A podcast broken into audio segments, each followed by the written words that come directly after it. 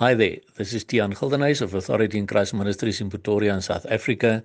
And the verses the Lord put on my heart to share with you all today come from firstly Romans 12, verse 12, that reads as follows Rejoicing in hope, patient in tribulation, continuing instant in prayer because so many people are losing hope in in these tribulation times. We are actually finding ourselves in. We are being persecuted for our faith and things are not happening. We're in this lockdown period. It looks like everything is done and dusted and closed up and there's no hope anymore. But the bible says rejoicing in hope patient in tribulation, continuing instant in prayer. So don't don't stop praying. Because 1 Thessalonians 5 verse 17 also says pray without ceasing. So don't stop. Don't stop speaking to God wherever you may go, wherever you walk or drive or sit. Speak to the Lord in your heart. Speak to the Lord, you know, in, in prayer. And remember, prayer is not these high,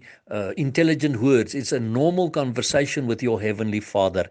But because we stand up for the truth of the word, we also receive the warning in Matthew 10, verse 22 that says, And ye shall be hated of all men for my name's sake but he that endureth to the end shall be saved.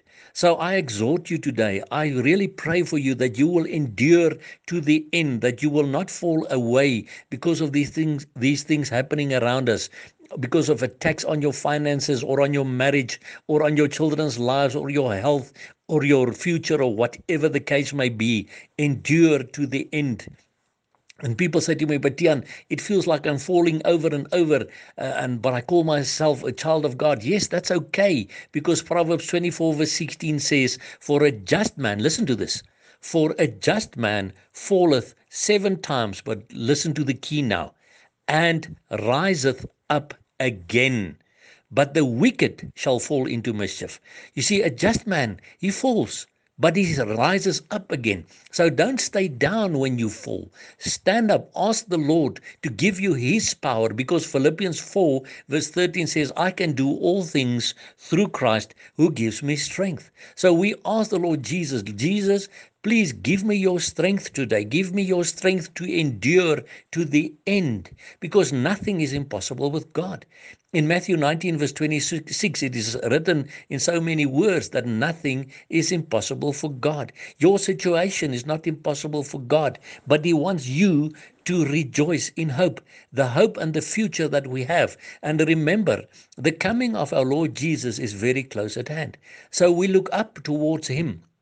We rejoice in that hope that our King is coming again to take us to be with Him. But in the meantime, we are patient in tribulation. Don't let short temperedness or irritation or frustration break your patience. Don't become impatient. Don't become aggressive. Be patient in tribulation, continuing instant in prayer.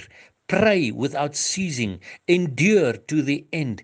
Cling to Jesus Christ because He is the only King and Lord and Savior, as we also discussed in, in previous uh, broadcasts.